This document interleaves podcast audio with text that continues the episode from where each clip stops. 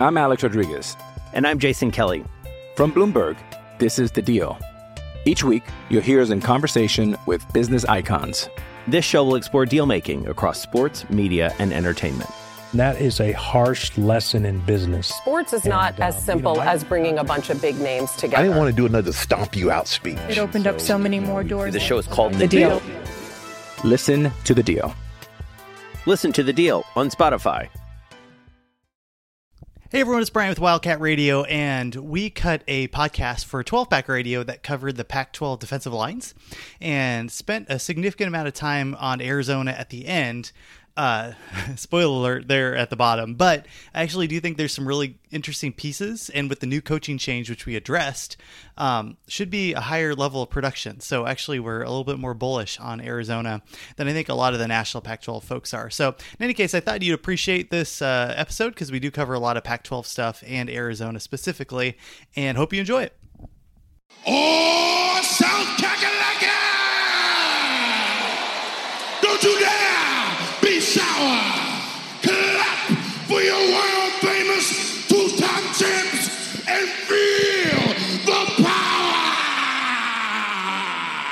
New day, yes it is! for 12 Pack Radio.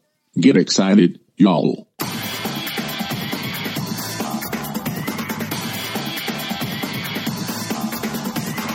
Welcome back, everyone, to 12 Pack Radio, your podcast source for Pac 12 football news, the home of the Beta Rank College Football Statistical Model, and your source for Pac 12 gambling news with William Hills Max Meyer. This is Brian Conger. Thank you for joining us. The season may be delayed, but we are still here. We're breaking down your team's best units. We're going to go through the Pac 12 defensive lines this week, and um, and a lot of news, obviously, to cover with the changes in uh, with, that COVID have made, and um, a number of news items that have been dropped by the News Fairy. If you haven't followed us before, please subscribe on iTunes, Google Play, TuneIn Radio, you name it, we are there.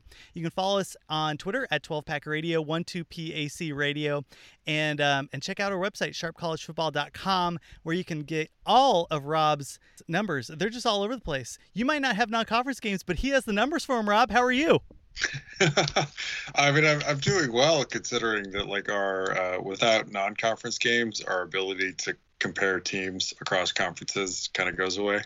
yeah, it's such a bummer because that was like so. And right, like week six, uh, and for people that are listening, we have a, a, a number of new listeners. So thank you for joining us. Our numbers have popped. We certainly appreciate that, especially with the guests that we've had on. We're gonna have more guests. We're gonna continue to cover the Pac-12, not just from a football perspective, but um, you know, m- maybe increasingly from a basketball perspective. I don't know. Like we'll we'll find out. But Max is really really good at that. Like I follow college basketball a ton, um, and Rob is always a numbers guy. Um, but uh, so Beta Rank. Uh, Rob, your advanced statistical model, week six is like the week because it's bounced every team's non-conference games off of each other and then you got a little bit of conference play in it right like so those non-conference games like how critical are they to your model Well, they're the only way we have to compare teams across conferences because the majority of your any team season is in conference play, right? So you get a very good idea of like a, what you would call like an ordinal rank. Like you can rank teams uh, within a conference pretty well and have a, a, a very good idea of how good teams are. What you run into trouble with though is that you get into uh, you rely on those non-conference games to create the connections that allow you to sort of like say like this SEC team is you know actually grades against this you know Pac-12 team. Uh, without non-conference, you just have a bunch of teams only playing each other uh, with no reference points to be able to potentially grade them against other any other teams in football. So in this case, like the you know, I, there's an entire uh, if you're a math nerd. Uh, you can go to our YouTube channel at Sharp College Football. I did 30, almost 40 minutes on um, potential solutions to this uh, that you could bake into your analytics or modeling uh, to try to fix this. Uh, but the basic answer is, is like what you said, like week six, when um, you know I joke like what we jokingly call beta rank day, when we take out the uh, preseason data. Um, and it's just in-season data only in the model from that point forward.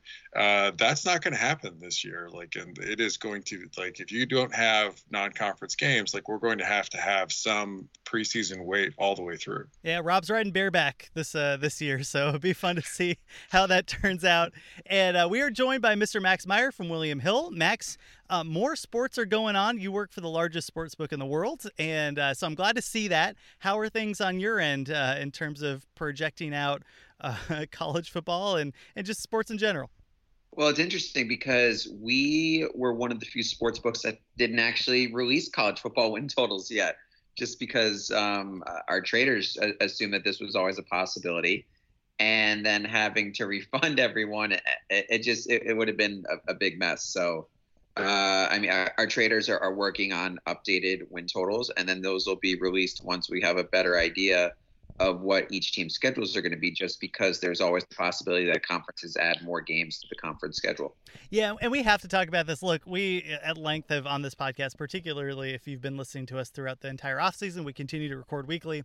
You know, we, we've like kept our finger on the pulse, but we're not going to do 60 minutes on COVID plans because like best laid plans, right? And then, oh crap, I guess we're not like playing the first three games and we might not play the whole season at all. But I think one of the things, Rob, to keep in mind is like what, okay, so if we do this season and if we're only doing conference games, what does that look like? What's the impact? And we had been kind of throwing out some ideas back and forth before we started recording. Um, it, it seems like the Big Ten, Rob, has moved to really putting an emphasis on division uh, rivalries and just trying to get those the most important games for for particular teams in their divisions to get played. Do you know? Do you think like uh, have you heard anything about the Pac-12 considering that? Uh, it seems to be that would make the most sense to me. Yeah, there's a so the big the Big Ten is basically in one of the in a release or it was an interview, one of the two. I read so many articles on what the Big Ten was doing in the last week. Um, it's uh, I live in Columbus, Ohio. It's inevitable. so the uh, um, the Big Ten is likely to shift around their schedules so that uh, even though they are they're eliminating the non-conference games, that they are going to shift around their conference schedules to play the divisional games first um, so that uh, they can at least. I mean, and this this should give you an idea of how optimistic even Big Ten administrators are that they would even get through a full nine games. Um, that they would get through, they could at least get through most of the division, if not all of the division games, um, in case of a cancellation of the season uh, midway through, uh, and they could at least be able to, you know, declare division champions uh, in that case, as well as getting like, uh, you know, a lot of the teams' big rivals, you know, the teams that you definitely play every year in. Uh, I would expect the Pac-12 to make a similar change uh, to that as they can, because you're you are going to have like I now this doesn't I don't necessarily think this means a whole scale shifting around of the schedule. Like there are uh, you know there are some there are going to be some games that are going to remain in place and they will just move around because you're going to have some games that exist in the division that are going to get that are already in that early part of the season. Um, but yeah, I would expect I would expect some of the some of the games to definitely get shifted around. But there are schedules like, you know, USC's schedule. Um, you know, they have a lot of their you know games against uh, some of their North opponents later, uh, you know, rather than earlier. So it'll. Uh, I, I, do expect that the Pac-12 that. I also might expect them, and I, I want to hear what you guys think about this. I mean, should the would the Pac-12 add a tenth game to the schedule so that each team would have five home games. Not that they're going to make a ton of revenue because you're going to have limited attendance, you know, at best. But uh, I, I wouldn't be surprised to see the Pac-12 and, and potentially get more TV revenue out of it. Add add a tenth game to the schedule in conference. Yeah, I don't want to wax poetic on this. I, I am and have remained in the camp of they're going to do this in spring and they're just going to figure it out. And if players need to go to the NFL, then they need to go to the NFL. But the TV rights are so important to um, every every program's you know athletic budget that like I'm still in that camp. I don't think we have fall football. I've always assumed that we really weren't going to have fall football, um, but I think that we're going to have college football is why we continue to do these. But uh, Max, what do you think? No, I, I think I think ten games makes sense, um, and just with whether it's spring or or or if uh, it's pulled off in the fall, I think that Pac-12 has that flexibility, and I think yeah, to give every team a fair shot, five and five, but also I, I think it's also going to be whether the other conferences can uh, play as many games, just because SEC and ACC uh, their conference schedules are eight games apiece, and so the Pac-12 isn't. At least that's how I would imagine it. But we've never really had something like a, precedent for this before. So maybe the Pac-12 might do like two extra games compared to the ACC or SEC. But I would think that at least with the Power Five, that they're they'd be on a similar playing field in terms of number of games. Yeah, that's a good call. We should go opposite. to be like, screw you, SEC. We're doing six conference games. now, now you got to grind out eight. Um, uh, you know, I, look, we'll figure out what what happens. Like, the, and again, we're not going to spend a tremendous amount of time. The one thing I think that is important, obviously, Larry Scott got the vid, um, so he has COVID, and like you know, uh, we we have said a lot about Larry Scott. Obviously, we hope that he gets better. Um, it is clearly a series. Everybody knows about that. Um, it'll be interesting to see. I mean, that's just kind of a storyline that happens as we're rescheduling all these things. Um, when your own conference commissioner gets the virus that you're now putting students at risk to to get, uh, man, it just it is what it is. Um, but again, like we do sports kind of as an escape, and so I'm really excited to just keep talking about college football. And there's some really good units here. Um, Rob, I, I, guess we should transition to a little bit more non-conference or off the season news or off the field news. Um, Morgan Scalley at Utah was retained as the defensive coordinator at Utah after a um, after a full-scale review of a number of team, number of players and teams and coaches. Um, I read that review. I um, in the I think we recorded our last episode on Scalley probably three weeks ago. I just assumed that they were probably going to keep him unless there was something really egregious. The, the, report was a little bit more concerning than I had anticipated. Um, at the same time, uh, look, like if there were issues, this is one way to solve them, and that's uh, I, it came with punishments. It came with um, you know taking away his coach and waiting tag. It cost him uh, his part of his salary, um, and at least for me, if they decide to make those decisions, great. Let's let's hope that there's real change with Scalley and the program, and um, and Utah moves forward. But they, at the same time, from an X's and O's standpoint, they move forward with a defensive coordinator that is really going to make that team strong. What, what, do you think? Yeah, I mean, I I was a, I was a little disappointed in the report. Um, it's, it was like two like pages. Most, like yeah, to be pretty. Like I mean, the most but the most serious allegations. Um, were I, felt were not the use of the slur. It was the substantial allegations by several players that he had treated players of a different color differently, uh, and the report was basically like, yeah, he denied that. and I just I kind of thought, well, yeah, sure, I'm sure he did. Uh, what else did you find in your extensive investigation into this? Um, but they decided to keep him. Um, you know the you know the significant decrease in salary, which he just got the you know the bump last year uh, in salary when they brought in Andy Ludwig and brought and bumped his salary up uh, to get him. I think uh, I, I, think for Utah, it's you know it's a it's a short term win. Certainly having him come back, I, am interested to see if there are longer term consequences on the recruiting trail, um, because this this kind of stuff is absolutely going to come up in negative recruiting uh, against the Utes. Uh, so yeah, like they're they're going to have to to to try to limit that and and uh, you know like he'll he'll he'll have to to answer a lot of questions in a lot of living rooms about this. Yeah, it'd be interesting. Uh, Utah continues to do fairly well on the recruiting trail. They always do. Um, they get a lot of those JUCO players and high high level three star players, and increasingly they've gotten a lot of those four star kids. So it'll be interesting to see if that continues. Um, it it looks like in the last couple years that Utah's recruiting has made a leap from what they have traditionally done, and they've gone up a level. And, and I mean, they have to kind of to to be able to compete with Oregon and USC and Washington. USC obviously has started to up their recruiting game. You know that that money flow got loosened a little bit more, so now you're seeing some better Southern California players stay at home rather than go to Oregon and Washington. Um, so it'll be interesting to see where that goes. Um, Max, when we recorded the last time, you had highlighted that um, you thought that there should be some punishment and some consequences to um, the allegations that happened at Utah, and those happened. Is that um, you know what, what do you think about Utah going forward with Scalley? Well, I have to. I, I just feel like if Utah went this far, then why not go all the way? I just feel like cutting a, a coach's salary by that much and then stripping him of his title, like I, I don't know. I guess also a little disappointed that like Utah was using um, Scalley's past um, troubling behavior for its own athletic department gain by stripping his salary and, and, and not being able to spend as much. So, I mean, they're definitely like, they're, they're definitely consequences, but I just think like what, what Rob was saying, I, I think that this decision is ultimately going to hurt Utah it was it was interesting. I think two things to to mention before we move on for this. The first was again the the student athlete who got received the text um, he has come out in support of Scalley, and it sounded like through the review and just through um, a lot of people that we trust that uh, cover Utah football, it sounded like the this was like the team certainly had a say in this, and that was one of the things I was really hoping would happen. Um, obviously, the at the end of the day, like the final decision, it comes to Whittingham, and, and we've talked about power dynamics and all that. Um, but it did sound at whole like at the whole that like the team was in support of making this decision, and like I'm always uh, like a believer in like in change and hoping that things change and putting people in a position to get better and um, we'll see. Uh, like I, I think that the eye is certainly on uh, Scalley in that program um, moving forward and we'll kind of see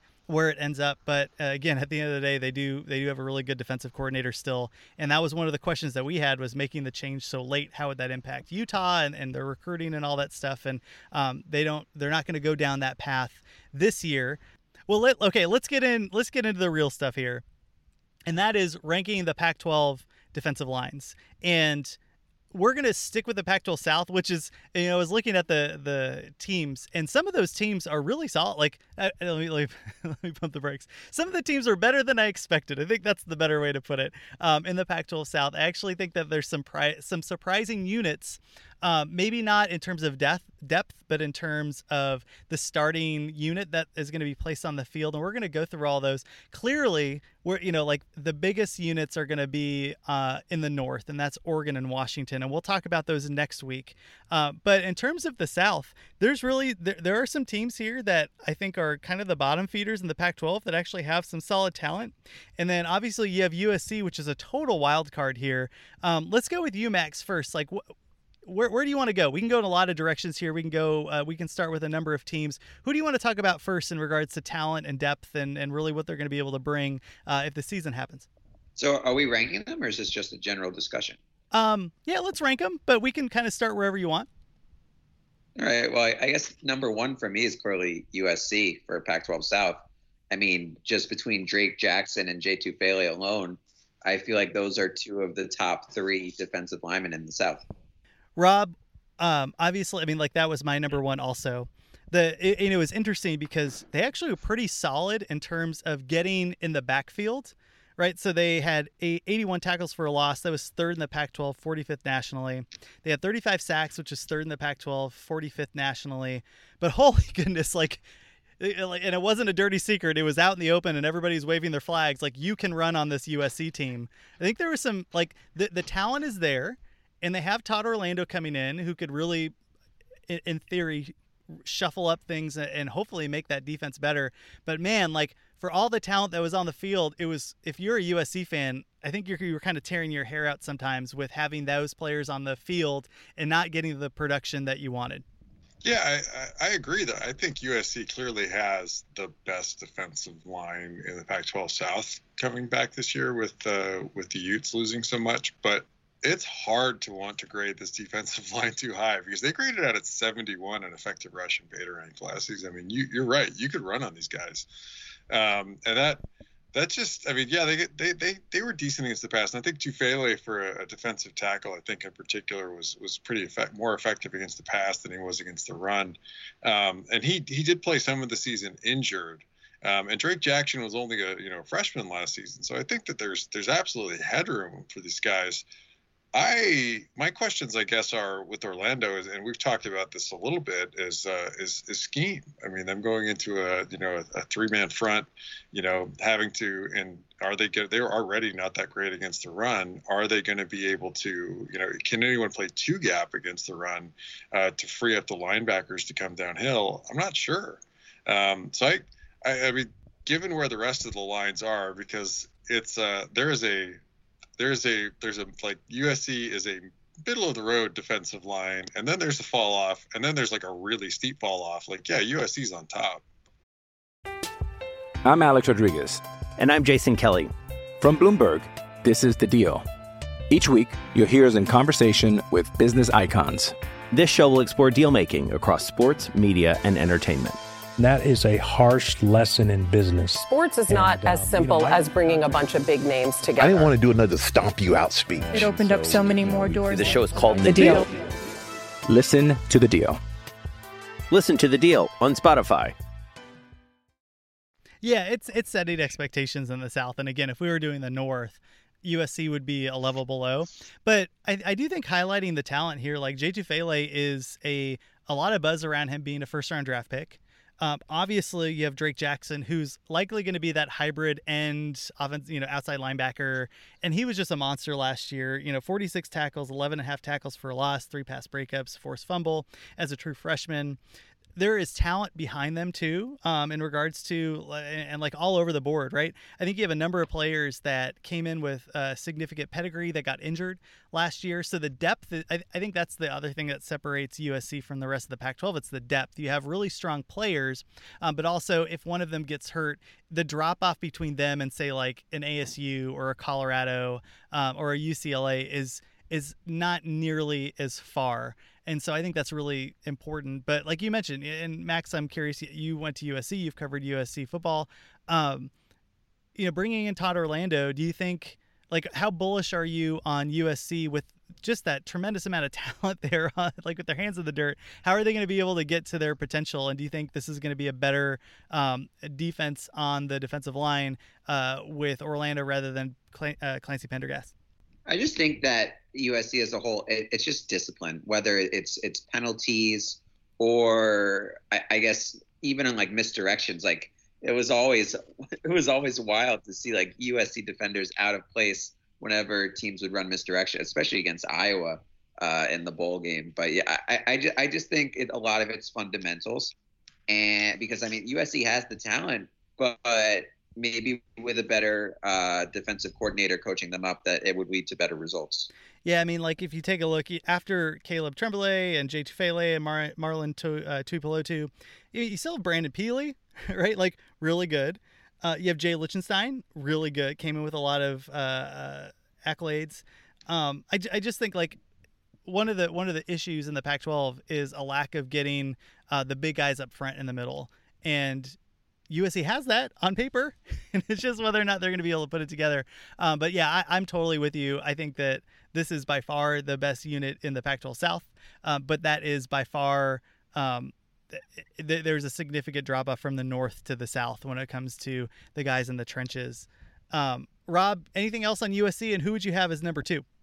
Uh, no, no. I mean, I, I, I, I agree. I mean, I think that USC's got they certainly have the opportunity to make a real jump um, I'm interested to see how Jackson is utilized. I mean, can you know, are they going to be able to to use him as an end uh, as effectively as they were um, in a three man front versus a four? Um, but yeah, and so then my my second, I actually. I had to think really hard about this, and I only think I, I, only say I had to think really hard about this because I actually I have a tremendous amount of respect for the Utah Utes and how they're set up, even from a coaching staff standpoint on the defensive line. I think they make some very smart choices there. But I actually think it's Arizona State uh, for me because I like some of their young guys, uh, like Jermayne Lowell. Um, and they were speaking like they were really good against the run. They were 31 in effective rush last season, and this defense projects to take another step forward this next season uh, with everything they have coming back. Beta Rank's got them at 25 coming into the year, so I, I like this ASU defensive line. Yeah, I, I think the key there, and you, uh, ASU has done a really good job recruiting the ends and, and, like at a high high level like significantly better than anybody than USC in the South. So it's interesting to see if those guys are able to come in and just take care of business. I think the biggest question is at tackle, right? You have like you mentioned Jermayne Lowell, uh, DJ Davidson returns. He's a redshirt junior and um, and they actually have Shannon Forman backing them up. But it's interesting. So you have like somebody like Amari Johnson, who was somebody that was intriguing on my end. He's at he's added 40 pounds, which is pretty crazy. Um, Stefan Wright had a shoulder injury last season, so he'll be able to come in and provide some some depth on that front. Um, they they finished sixth in the Pac-12 in terms of uh, getting into the backfield. They had 74 tackles for a loss. They were eighth in the Pac-12 with 26 sacks, which was 70th nationally. So th- they weren't as good against the pass, but I was um, I was actually kind of impressed with their their rush defense. Rob, uh, Max, would you put ASU second? There's definitely a lot of intriguing pieces here. Yeah, no, ASU has the talent, um, at least to be second. My my question with them is, will how will the transition be going from a three three five to a four three? And, yeah. and I, I, mean, I, I like I like Jermayne Lole a lot. He's he's definitely one of the better defensive linemen, but for me, and I can't even believe I'm saying this, I I like Colorado. I, I think Mustafa Johnson and Terrence Lane uh, Lang is is the one of the better duos. And I'm I, I mean I'm I'm really down on Colorado as a whole, and I know that their defense was was uh, had some train wreckish moments last season, but I, I feel the defensive line is the strength of the team. Yeah, and thanks for correcting me on Lole. I think it's called Lowell. my, my bad. Uh, you know, it's funny when we do all these names, particularly on the defensive and offensive lines. It's really hard to keep track of everybody's name. Um, and, and he was a really productive player last year. So my apologies to our ASU fans, and I know there's a lot of them there. So uh, please forgive me there. You know, you mentioned Colorado, and that was one that popped up in my mind. I was like, oh, okay, I can see that this is a, a pretty solid unit. So you have uh, Jalen Sami, who is a 320 pound defensive tackle. I always try to look in the middle to see what they got there. Um, Hythloday really likes him, which is which is interesting. He's watching more film on Colorado than I have for for sure. Uh, but like you mentioned, Mustafa Johnson had uh, 28 tackles, four and a half for a loss, three quarterback hurries, but he was injured last year, so he comes back fully healthy. I think Terrence Lang was pretty productive, about six and a half tackles for a loss, four quarterback hurries. Um, the one thing that I would actually, I'm I'm curious what you think, Rob. I actually had UCLA. Um, and I don't know what to do with Utah, so we can talk about Utah here in a second. Um, I had UCLA higher just because their production was was better. I kind of trust UCLA a little bit more. I thought that their rush defense was uh, hurt by their their pass defense. I just think that like people realized very quickly that you can throw on uh, UCLA, and then they kind of had to adjust and stuff. But I guess that was the same case for Colorado. Um, would you put UCLA in the same boat as Colorado? What, what do you think about those two matchups? I mean, I think in some sense. I mean, they they also. I mean, UCLA did not have uh, Davion Taylor running around cleaning everything up behind the uh, you know behind the you know their line. Like, and I saw UCLA's line in person in Cincinnati. Um, they were they neither the, like in, in some ways you could argue that they are you know mirror images because they they simply don't get great pass rush from either you know unit, but uh, you know, UCLA is fantastic in controlling A and B gap runs. I mean, they were you just simply could not run very well up the middle against that UCLA squad, and both those guys are back. Yeah. Um, I got you know, so I I like. Uh, and I think it is worth it. Like I, I, I think in either of those cases, like the, the strength of those defenses really are on the line. Um, and and you know Colorado's you know 42 in effective rush that's solid, um, but they really like you also have to grade them out too that like they didn't they didn't generate a ton of pass rush, um, and they didn't help out you know their you know their young secondary very much at all uh, there. So there's there there are some there are some negatives and knocks there. I would I I say this like because I I really do think that Utah has less proven production coming back. I think that we will, at the end of the year, grade out the Utes higher than Colorado and UCLA and perhaps Arizona State. Um, you know, Utah generally like has has some guys that they have seasoned. They have been rotating some guys out in and out behind uh, Anae and Fotu. Um, and they Utah, unlike a lot of teams that uh, when they got the additional coach, who they added a special teams coach, uh, Utah has two defensive line coaches. Um, so they they tend to they tend to be pretty well coached. I I think the Utes, even though we, we're not going to talk a ton about like the you know oh yeah we're sure about this guy, I think that they're they're going to be you know they'll be consistent again. They may not be as good as they were last year, but uh, you know I, I think they have a shot to be better than uh, you know Colorado and, and UCLA certainly are. Let's let's talk about Utah in one second here, Max, because I'm curious where you had UCLA because they basically returned their entire unit. Um, I mean, one of the, one of the guys that everybody's looking out for is Osa uh, Odighizuwa, who had ten tackles for a loss. Like you know, he but he was at the edge. But I thought the strength was actually in the middle. I, I really thought the tackles for UCLA were um, pretty strong from a run de- uh, defense perspective. But again, they weren't able, as Rob was saying, uh, to make a ginormous impact in the backfield and really put pressure on the quarterback. And and really, UCLA paid the price for that. Where did you have UCLA ranked? I, for me, it's just it's really close between the middle four school. Well, I, I, I, I guess the middle of Utah, UCLA, Colorado, Arizona State. Like, like, it, like it, you honest, like, and uh, you could probably convince me, uh, or uh, like Hip, Hythloday could probably convince me uh, moving any of those schools around uh, two through five. I feel like though that there was a clear one and a clear six. Okay, yeah. Well, let's and I know what the six is, um, but let, let's talk about Utah here because, man, they they lose a lot, and I get it. If Utah fans, I, look, I'm with you. Like, I totally trust your coaching staff. I I'm actually lower on Utah than I think Rob, you, and Max are.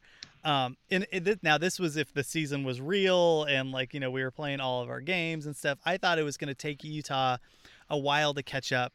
Um, but with that said, like they lose Leki Fotu, uh, they they lose John Penisini, they lose Bradlee Anae. Um, Francis Bernard even is, is is gone from the linebacking corps, but um, like you said, Rob, they they actually bring backs and they were able to rotate in a number of players to be able to fill some holes. And I, there is there is talent here. It's not like they're it's not like the entire unit was washed out and there's nothing going to re- be returning. There's going to be some people that just weren't able to play behind uh, NFL players. Yeah, I mean, Mika Tafua had 8.5 tackles for a loss last season, right? Like, um, some of that's in garbage time when the youths are blowing people out, but he appeared in 14 games. Uh, you know, Max Tupai, I mean, he appeared in 13 games last season, and he had 3.5 tackles for a loss. So there's some guys that when you, I, I think that they've they've definitely rotated behind um, and like I mean, a couple years ago when Anae was, you know, an unknown, and you know, when you were sort of hearing about him coming out of training camp, um, and a lot of Utah, you know, when we talked to the Utah Man podcast, they they mentioned his name, like, all right, keep an eye out for this guy. I think that you know, like some of these guys, had we had a training camp, we would be hearing those those kinds of rumblings again, because I do think that the Utes, unlike a lot of Pac-12 other Pac-12 teams are built from you know are built from the defensive line. I mean, it's almost I mean, it is the bedrock of the team in a way. I mean, beyond the safety, you know, the the you know you could argue that in the safety play and the special teams. Um, I, I, do I do think that the Utes are going to be good, I, and I think that you know th- some of these guys like Tafua, they are going to you're, they're going to struggle to maybe get the same exact numbers that they had before um, without having Anae and Fotu and uh, know, around. But I, I, I, I like, I, I, guess I just, I like the Utes and I actually, I, I do have faith for them here in particular. Uh, you know, like I'm, I'm a little less, I'm a little less solid on their, like I like Andy Ludwig, so I think the offense will be fine. But there are other parts of the team I have bigger questions about. My big question was who's going to fit, like fill that middle, right? You have like Pita yeah. Tonga and like a number, number of players there. Um, and and I just that's one area where I just kind of trust. I just trust the coaching staff. I, I just think that they're going to be able to um, have already identified the talent and build them up. And like you mentioned, being able to have the coaching staff there um, and a larger coaching staff on that line than I think most, uh, you know, teams have. I don't know, Max. Like, like Utah, I kind of could go back and forth, but at, at the same time, like they these these other teams have the cohesiveness and the experience playing together. Um, I just I don't quite know where Utah's gonna fall, but I would put them like second or third, I guess, and maybe third just because I, I want to see it on the field and like am am 100% okay with moving them up very quickly once I see it. What do you think? Yeah, I mean, and, and Utah, eh, like it, it seems like every single year, but they are one of the best uh, coaching staffs in terms of developing talent, and, and they've been a defensive line factory, like turning three-star recruits into NFL draft. Um, so, no, I, I, definitely think that Utah's earned the benefit of the doubt, and in a div- in a division where there aren't many. Uh, I guess just one like top top tier defensive line. Like, yeah, you, you with Utah's reputation and their coaching staff, they can easily uh, see their way uh, at least to the two spot, maybe even the one spot if if um, Whittingham and Co. like really make some magic. But yeah, I, I mean, I, I feel like really the Utes can definitely overachieve this season. One one player to keep a lookout for is a transfer from Hawaii, and I'm going to butcher his name. I'm sorry, Utah fans. I'll get there, I promise. But it's a uh, Vaiani uh, Moala. Uh, I think yeah, it was pretty close. Um, so he's the favored starter at defensive tackle. He was again the transfer from Hawaii. Um, he played all 14 games as a backup, and I'm just curious to see um, how how much of an impact he's going to have on Utah because when you think of those teams, you always think of the big giant guys that plug plug up the middle, and they might not have the numbers and the tackles for loss. So if you're stat counting, um, and and we'll get we'll get to this in the Pac-12 North with Fat Mac at Oregon. Like if you look at his numbers, you're like, ah, I, I, don't know. But like if you watch the game, it's like, yeah, he's allowing everybody else to get the numbers. That's how much of a handful he is. And uh, and when you think of like people like Star Lotulelei and, and uh, people like that, Leki Fotua, that was actually pretty special in regards of um, being productive and having the numbers. Because um, sometimes those Utah uh, big guys right up the middle, they're just eating up two blocks and allowing the ends and the linebackers to get to the backfield. So I'm um, really curious to see what those Green Dog blitzes that you had mentioned, Rob. Which thank you, thank you for bringing that up. I, am better now because you brought it up. It's kind of fun to watch that happen with Utah. Any anything else on Utah or some other teams before we get to clearly what is the worst unit likely in the Pac-12? Possibly in the country. Oh no! Wow. Oh, no. No, I'm just kidding. But I mean, like, it's it's. I mean, if you were gonna say like, if you were gonna say the like, if you're gonna have a conversation for the worst Power Five defensive line, you you've got to include Arizona. I think so. Um, the the biggest issue I think is up in the middle. It's Myles Tapusoa, uh, Trevon Mason, who are uh, big bodies that were they were there, but um, Arizona ranked 122nd nationally in tackles for a loss. They only had 17 sacks on the entire year, which is just abysmal for a Power Five team. And uh, Rob, I'm sure Beta has Arizona's rush defense pretty low as well. Oh yeah, they were 89 an effective rush. That's good times. Um, I, I look if you're going to make a bull case for Arizona, and I was on the Quack 12 podcast making said bull case, but um, but also with a little bit of a wink and nod here. I think the the one thing that you can mention is Arizona fired its defensive uh, line coach, who was awful last year. Um, and they bring in um, a grizzled veteran who uh, was, uh, I mean, he's been coaching defensive line for like 20 years. Um, he's not going to do a great job recruiting, but I do think that he has like he's been widely respected as somebody that like is a significant step up um, from what Arizona had. They bring in Aaron Blackwell, who was uh, a uh, tackle from New Mexico who tore his ACL, and I think it highlights the ceiling from Arizona when you're like, oh, they brought in a group of five tackle who like who was injured the previous year, uh, but we're grasping at straws here. But Rob, I, I think the one strength here for the defensive line, if you can get it would be from the ends. You have Jalen Harris, who is somebody that came in with some acclaim. JB Brown is somebody that um, actually could be an NFL player with his size, um, and it, it, just like the, the coach and the coaching staff likes him. And I think that was the frustration and uh, one of many reasons why the defensive line coach got fired. Maybe is because he got in a fight at a, a, a possibly got in a fight on the sidelines in the middle of a game with another coach. Um, but the uh, I do think that there's some people like Kylan Wilborn is still at Arizona. He was a freshman All American who's kind of fallen off the face of the earth. Um, man, like th- there there are some pieces here, but clearly not not nearly at the level of Colorado, which is saying something for what expectations are for Arizona. I mean, this is a I mean, this is a 10 year problem. This is not new. I mean, Arizona, um, you know, uh, Uiagalelei, the defensive line coach, was was in way, way over his head. He was hired directly from the JUCO ranks. Um, there were, you know, like there it was leaked out of the program that Marcel Yates was having to take time out of coaching his position group to help Uiagalelei coach the defensive line. I mean, just ab- abysmal um, but it's also worth pointing out, like Arizona's flipping. I mean, we talk about this with USC, so it's it's only fair to talk about this with Arizona too. Arizona's moving from a four-man front to a three-man front again under Rhoads. Um, do they have anyone that could like? I don't. I mean, you look down here. Are you? Do you see anyone that could play two gap? I, am not sure. Maybe Blackwell can. Um, that that's a concern. But yeah, I mean, there's some guys like that. I, mean, like Harris is moving to linebacker. Wilborn's going to be a linebacker. Um, you know, on the new roster. Uh, you know, they they are going to try to generate pass rush out of the linebackers. You know, as you do in, in a in a three four defense.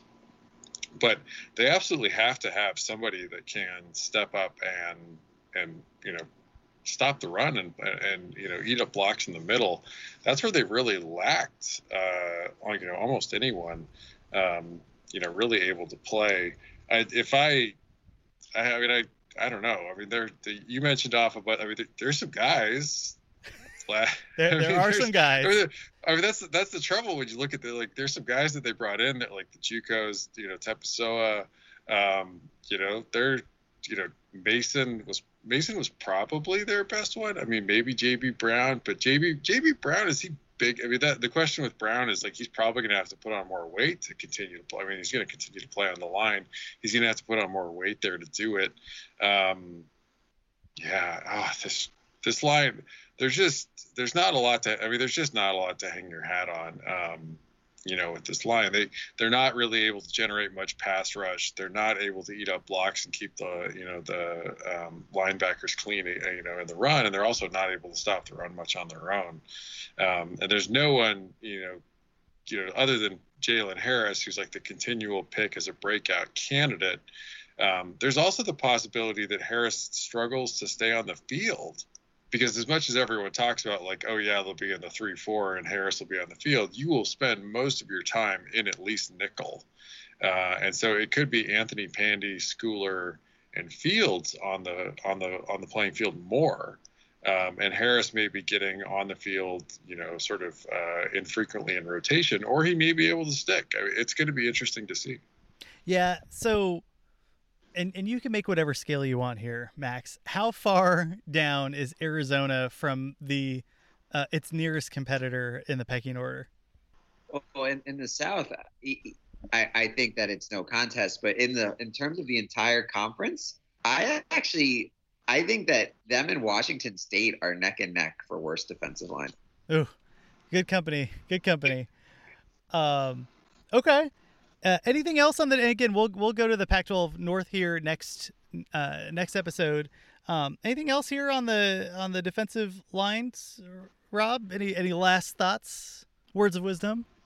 No, there's. I mean, like uh, the South is like it's it could be we don't there's just not a lot of meat on the bone on the south unfortunately coming into this next year there's there's some guys that you like but nobody that's like uh, an assured star, I think, unless that U- USC defense really puts it together under Orlando. Okay, Max. Anything else? Anything else we should be covering? Uh, uh, no, I, I, think we got everything we need for the South. I'm really excited for the North. The North. I mean, yeah, the the North might have like two of the top defensive linemen maybe like two of the top 10 defensive linemen in the whole country. So I'm excited. Yeah, the North is where is that. We will be there next we will be there next week, and I'm um, looking forward to continuing our coverage of Pac-12 football. Uh, thank you for listening. Again, you can subscribe to the podcast on Google Play, TuneIn Radio, Stitcher, Spotify, you name it. We are there. Uh, we will join you next week and send any uh, any you know questions our way. You can follow us at 12 Pack Radio, 12 PAC Radio, uh, and, and Max, where can people find you? Uh, my Twitter personally is uh, at the Max Meyer M E Y E R, and you can also follow at William Hill US and there you can see the latest odds and trends for uh, different sporting events, uh, whether it's this upcoming week where there's uh, UFC. We just had a monster UFC card yesterday. Uh, there's NASCAR. There's the championship for the basketball tournament, which features a lot of uh, former college basketball stars, or even off-season win totals. Just not college football win totals yet, but we have NFL and MLB win totals up. Okay, real real quick question uh, because we're signing off anyway. The the Ukrainian ping pong scandal. Uh, any any any waves of reverberation throughout the William Hill Hill uh, International uh, Leadership Bank? Oh no no no comment on that. okay, that's uh, that's fair enough. Um, all right, guys. Oh, and Rob, uh, what's going on at Sharp College Football? And I know there's a lot. Yeah, uh, we're continuing. we're gonna we're gonna continue to soldier on on our previews. Uh, we just did the Iowa State Cyclones. Um, we're gonna circle back, uh, you know, as we're probably gonna have a little more time before the season starts, uh, and hit some of the other Power Five time teams we haven't covered yet along the way. But you have, uh, if you check out our YouTube channel or our website, you will see all of our preview videos that we have up uh, now um, that are going through all the advanced stats uh, and projections for every team. Uh, and as I get a new schedule file, um, once new schedules are released, I will upload uh, new projections and projection point spreads. All right. Almost a second Beta Rank Christmas. So that'll be pretty exciting. so keep a lookout for that. Um, all right, everybody. We'll catch you next week. Uh, and I hope you stay safe and have a great, uh, have a great week.